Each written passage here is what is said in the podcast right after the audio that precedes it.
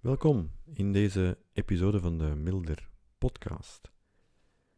En ook in deze episode kan ik moeilijk om de bijzondere omstandigheden heen waarin we op dit moment uh, leven. Ik had het in de vorige episode al aangeraakt, de hele coronacrisis en wat het met ons doet. En ik kan toch niet anders dan er ook nu, ook in deze episode, op terug te komen en het daar een beetje over te hebben. En wat me opvalt in de berichtgeving, is elke dag de nieuwsites bekijken en radio-nieuws, tv-nieuws eventueel. Dan zien we nu elke dag in het nieuws, elke dag op die sites, zien we het aantal zieke mensen die uh, ziek geworden zijn door het coronavirus, het aantal mensen dat overlijden aan het coronavirus, het aantal mensen in het ziekenhuis enzovoort. En die cijfers die worden ons nu elke dag meegedeeld. En dat is iets wat we niet gewend zijn. We zijn helemaal niet gewend om elke dag geconfronteerd te worden met het aantal mensen dat ziek uh, worden door van een bepaalde ziekte. Misschien kennen we dat wel van verkeersslachtoffers. Daar gebeurde dat ook nog wel. Um, maar van zieke mensen, um, die komen in principe niet in het nieuws.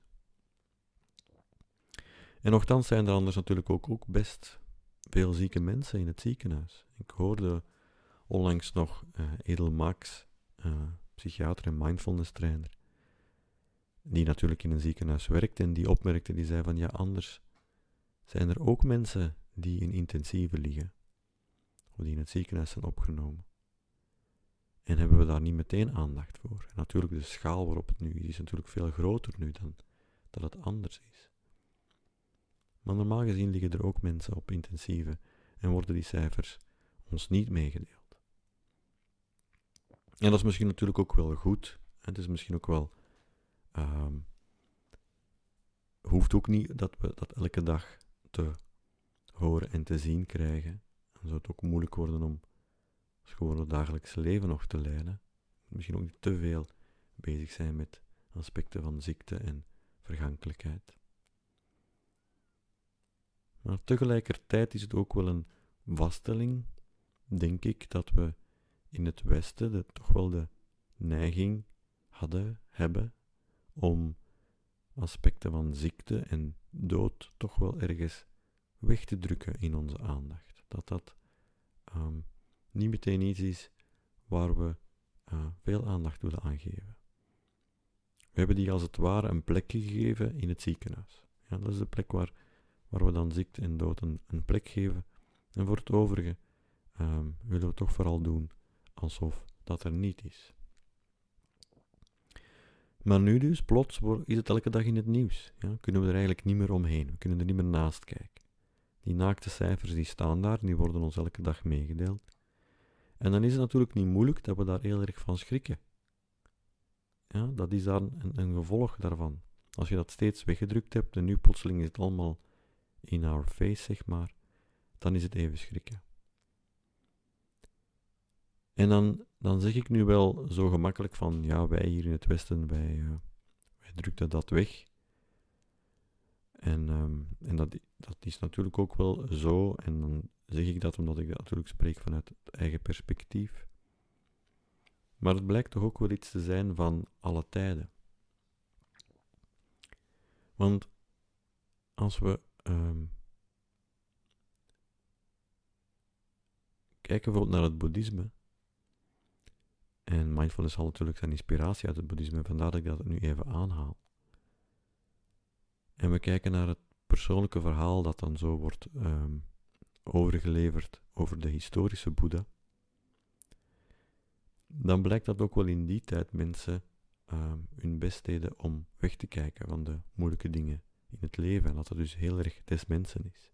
En de Boeddha groeide op als, als een prins in een, um, in een hofhouding, in een rijkelijke omgeving voor zijn tijd. En um, zijn vader probeerde hem eigenlijk zoveel mogelijk in het paleis te houden, en zoveel mogelijk uh, ver weg te houden van alle lijden buiten het paleis. En zoals het vooral dan gaat, slaagt die prins er dan toch in om een aantal keren onbegeleid uh, het paleis te verlaten. En het verhaal gaat dan dat hij op drie van die tochten drie verschillende dingen ziet. Eerst ziet hij een ziek iemand en dan vraagt hij aan zijn, ik denk het zijn wagenminder was, dan ben ik niet meer zeker van, ja, wat is dat? En dan ziet hij, ja, dit is iemand die ziek is. En dan ziet hij een oud iemand. En op de derde tocht ziet hij iemand die overleden is in een begrafenis. En telkens is dat een schok voor de, voor de jonge Boeddha. Telkens heeft hij zoiets van, oh wacht even, dat is wel niet zo tof. Ook omdat de wagenminder zegt van, kijk ja, dat is des mensen. Dat is wat mensen overkomt. We worden soms ziek, we worden in elk geval oud. En er is ook overlijden. En dat komt heel erg binnen bij de Boeddha, die ja, afgeschermd was, die dat eigenlijk, voor wie het allemaal was weggehouden. En dus wanneer hij dan die navraag doet, zegt van, oei, dat is blijkbaar wel onontkomelijk. Dat maakt dus diepe indruk op hem. En het, het is dat aspect, die drie dingen, die voor hem eigenlijk de trigger waren om die grote vragen te gaan stellen, waar hij dan het antwoord is gaan opzoeken. Confronteert hem eigenlijk met de vraag van hoe zinvol is mijn afgeschermd bestaan hier eigenlijk in het paleis. En voor de Boeddha is het dan het begin van zijn spirituele zoektocht. En zo groot hoeft het, hoeft het voor ons natuurlijk allemaal niet te zijn. We hoeven nu niet allemaal naar op onze grote spirituele zoektocht te beginnen zoals historische Boeddha. Maar mijn aanvoelen is, is wel dat deze voortdurende confrontatie met die cijfers in het nieuws en het feit dat die nu ook bij ons zo binnenkomen, dat is bij de jonge Boeddha, dat we er eigenlijk ook wel twee dingen mee kunnen doen. We kunnen naar, um, ons laten door intimideren. En we kunnen in angst gaan daardoor. Of we kunnen ook deze cijfers zien als een, als uitnodiging om, om heel bewust te zijn van, van je leven. Heel bewust te zijn van het feit dat je nu leeft. En ook al is het misschien nu voor jou heel specifiek juist ook heel moeilijk in deze tijd. Um, misschien is het voor jou zo dat je wel van thuis kan werken en dat de zaken een beetje doorlopen zoals ze voordien liepen.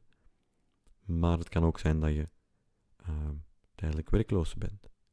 Of misschien ben je ondernemer en uh, kan je winkel nu niet open. En uh, zit je dus nu tijdelijk zonder inkomsten. En dat zijn allemaal heel erg moeilijke dingen om mee om te gaan.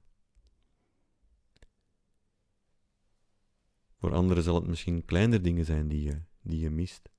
Misschien had je een reis gepland die nu niet doorgaat, of ben je een fanatieke sporter en is nu je sportvereniging gesloten. Ik denk daar bijvoorbeeld de zoon hier, die heel graag klimt en de klimzaal is nu gesloten, is voor hem een heel grote frustratie. Dus de meeste van ons voelen nu wel ergens in hun leven dat het moeilijk loopt. En zoals ik al zei, voor sommigen is het heel heftig. Mensen in de zorg draaien heel veel uren. Ondernemers kunnen hun winkel niet open doen.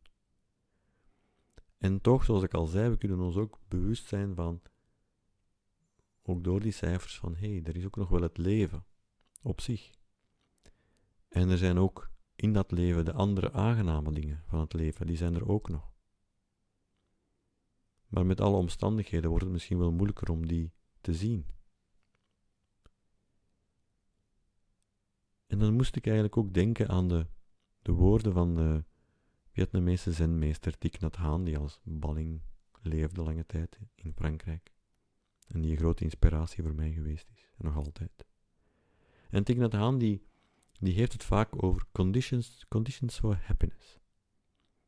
Welke voorwaarden, welke omstandigheden zijn er nu in je leven die bijdragen aan jouw geluk en die bijdragen aan jouw welzijn? En zijn uitnodiging is om ook in moeilijke tijden te kijken naar welke voorwaarden er nog zijn die bijdragen tot jouw geluk en welzijn. En ook die man heeft heel moeilijke tijden gekend. Hij is, is um, de, was in Vietnam tijdens de Vietnamoorlog en um, heeft ook nog een tijdje de, bootvluchtelingen, de Vietnamese bootvluchtelingen geholpen. Uh, toen hij uh, niet meer in Vietnam mocht zijn. En heeft dan de rest van zijn leven doorgebracht als balling. Dus hij heeft best wat moeilijke tijden gehad en toch zegt hij van kijk, nodig je uit om ook in moeilijke tijden te kijken naar welke voorwaarden er nog zijn die bijdragen tot je geluk. Want juist door die moeilijke tijden ben je er misschien helemaal niet meer van bewust dat ze er nog zijn. En het hele eenvoudige voorbeeld dat ik dat Han daarbij geeft is het voorbeeld van tandpijn. Hij zegt wanneer we, wanneer we tandpijn hebben, dan zijn we, zijn we ons heel erg bewust van uh, het feit dat we die, die specifieke tand hebben. Maar wanneer we geen pijn meer hebben, weten we eigenlijk nauwelijks nog dat we goede en gezonde tanden hebben. Dan vergeten we die, want dan zijn we met onze andere problemen bezig.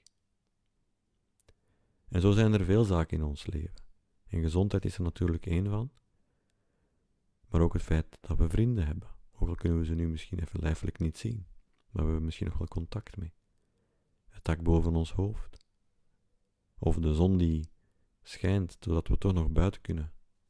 Tijdens dat we nu in onze lockdown of in onze quarantaine zitten. En zo zijn er veel zaken in ons leven, kleine en grote zaken, die er toch nog zijn. Het feit dat je bijvoorbeeld van thuis zou kunnen werken, of kan werken, dat dat zomaar kan. En pakweg twintig jaar geleden had het heel wat moeilijker geweest. Want je misschien toch tijdelijk werkloos geweest. En deze dingen merken we niet altijd op. En ze zijn soms heel erg vanzelfsprekend geworden. En dat komt ook wel een beetje omdat onze geest sowieso veel meer aandacht heeft voor wat verkeerd gaat en voor wat misloopt. En dat is eigenlijk ook wel goed zo. En er is op zich geen, geen fout of zo in onze geest. Dat is eigenlijk wel goed, want ja, die problemen die moeten opgelost worden. Als je ondernemer bent en je winkel is nu gesloten, hoe ga je dat oplossen? problemen vragen onze aandacht. We moeten daar proberen creatief mee om te gaan, als het al kan. Zoiets kunnen doen. En de geest richt zich dus voornamelijk daarop, van wat loopt er niet goed. En dat is dus positief, maar tegelijkertijd moeten we er ook wel over waken dat dit gericht zijn op die problemen van die geest, dat het dan niet volledig in de weg gaat staan van datgene wat nog wel positief is. Wat nog wel een condition for happiness is in ons leven. Wat nog wel een omstandigheid is dat bijdraagt tot je geluk. En, en Thich nodigt ons uit om, ook, om je ook daarvan bewust te blijven. En dat geldt eigenlijk ook voor als we kijken naar het gedrag van de mensen rondom ons. Want ja, ik zie het ook wel. Er zijn mensen die misschien niet altijd de opgelegde regels correct nakomen.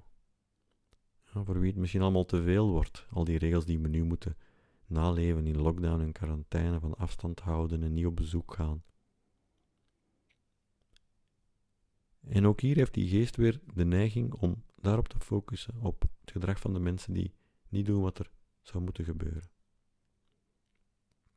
En ik herken dat ook bij mezelf. Ja, wanneer ik iets zie gebeuren, uh, dat er plotseling, er is in de straat mensen zijn die plotseling bezoek ontvangen. En dat ik daar heel wat irritatie bij kan voelen en dat ik voel dat ik daar dan heel erg op gefocust ben. Maar dan kan ik ook wel zien dat de geest juist de neiging heeft om daarop te focussen, juist omdat dat abnormaal is. Het is abnormaal gedrag. In de zin van dat dat niet is wat de meeste mensen doen. Niet dat die mensen abnormaal zijn, maar wel dat dat is niet wat de meeste mensen doen. Dit is wat eruit springt. Dit valt op en wat opvalt, daar gaat de geest zich op focussen. Maar tegelijkertijd, tegelijkertijd zijn er zoveel andere mensen die wel spontaan wat doen wat nodig is in deze situatie. En Jack Cornfield, Amerikaanse Vipassana-leraar, noemt aan al die mensen die al die dingen doen, noemt het allemaal acts of kindness. Allemaal daden van liefdevolle vriendelijkheid. Al die mensen die doen, spontaan doen wat er moet gebeuren, afstand houden, respectvol zijn in de supermarkt als we gaan winkelen,